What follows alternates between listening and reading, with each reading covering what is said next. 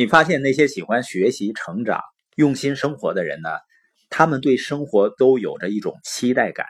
当一个人有期待感的时候，他就会更用心、更积极主动的去做一些更有价值的事儿。而期待感呢，也让我们真正重视今天。那重视今天为什么这么重要呢？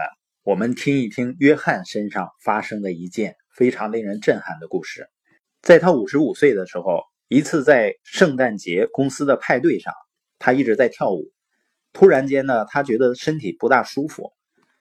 团队中有一个队员跟他告别，他们就互相拥抱。队员呢碰到了他脖子后面，告诉他他浑身都在出冷汗。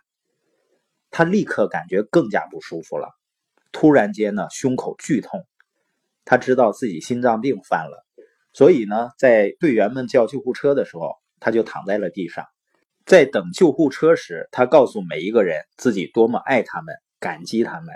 救护车到了呢，他们把他送到了亚特兰大市中心的格雷迪医院。格雷迪医院呢，是那种如果你受了枪伤啊或者刀伤应该去的地方，而不是心脏病犯了应该去的医院。他们那里没有做心脏病测试需要的设施或医生，情况呢看起来对约翰很不利。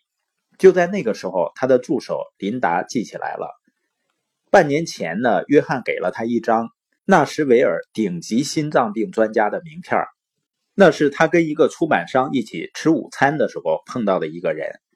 凯奇医生呢递给他自己的名片说：“作为一名医生，我想跟你谈一谈，你身体出问题了。”你体重过重，很容易患心脏病的。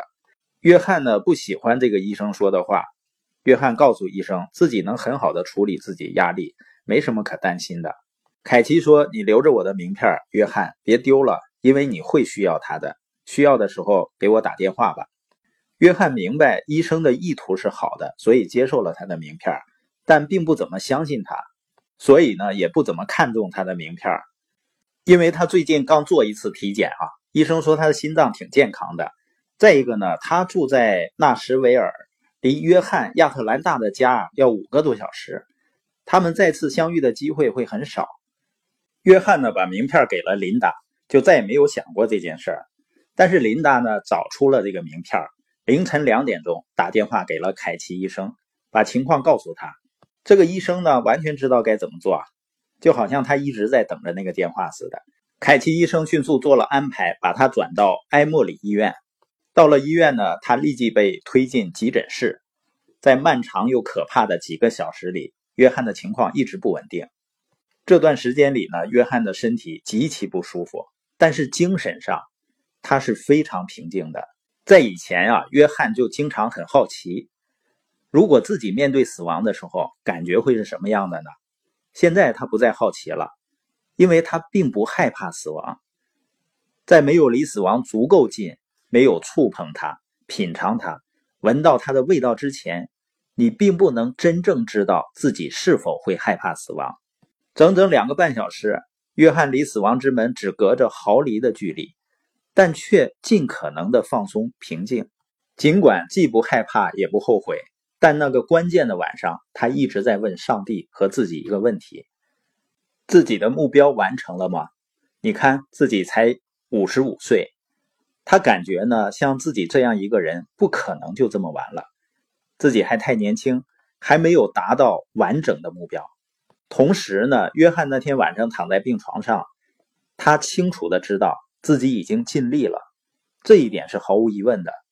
回顾自己选择的这条价值之路时，也没有有丝毫的后悔。意识到这一点。给他带来巨大的平静和安慰，所以呢，对于自己生命能如此平和，约翰呢也非常惊讶。那种平静、没有遗憾的感觉让他非常吃惊。如果当时你给他一个手机，让他打理好自己还没有完成的事物，他也不确定可以打给谁。尽管他不知道自己会犯心脏病，但他发现呢。那将成为他生命中最令人惊奇的一次精神体验。约翰呢，最后度过了难关。医生告诉他，如果他是一年之前犯同样的心脏病，就没救了，因为一年之前呢，他们用来救他的方法和设备还不存在。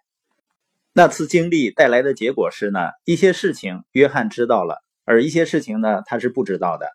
比如说呢，他不知道自己什么时候会死去，他知道的是找到自己的目的，并且实现它，让自己的生活不带遗憾。那我们每一个人呢？如果我们今天就走到死亡之门的面前，面对它时，你会有遗憾吗？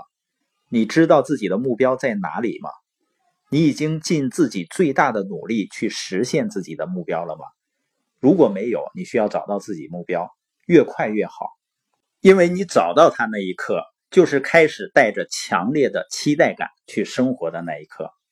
约翰在心脏病发作的时候呢，他的人生就永远的改变了。不仅仅是身体上的影响，不仅仅是生活方式上必须做出改变，也不仅是因为自己在面对死亡的可能性那一瞬间所经历的平和。是什么改变了呢？从那时起，约翰开始承担起每一天的责任，而不是在数日子。承担责任和数日子之间的差别是巨大的。在那一天之前啊，他一直还都认为自己还有更多的时间，而那一天才意识到。他自己可能没有更多的时间，他面临着这样一个可能性：这一次可能真正结束了。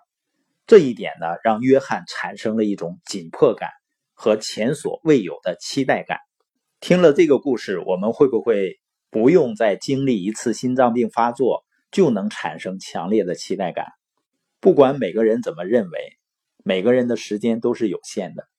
每一天呢，当有机会给别人增值、去做有价值的事情的时候，那个机会可能再也不会有了。那一刻会过去，大部分时候你并不能让那一刻倒流，机会已经溜走，而那一位原本你可以帮到的人也已经走了，那就是你要把握住机会的原因。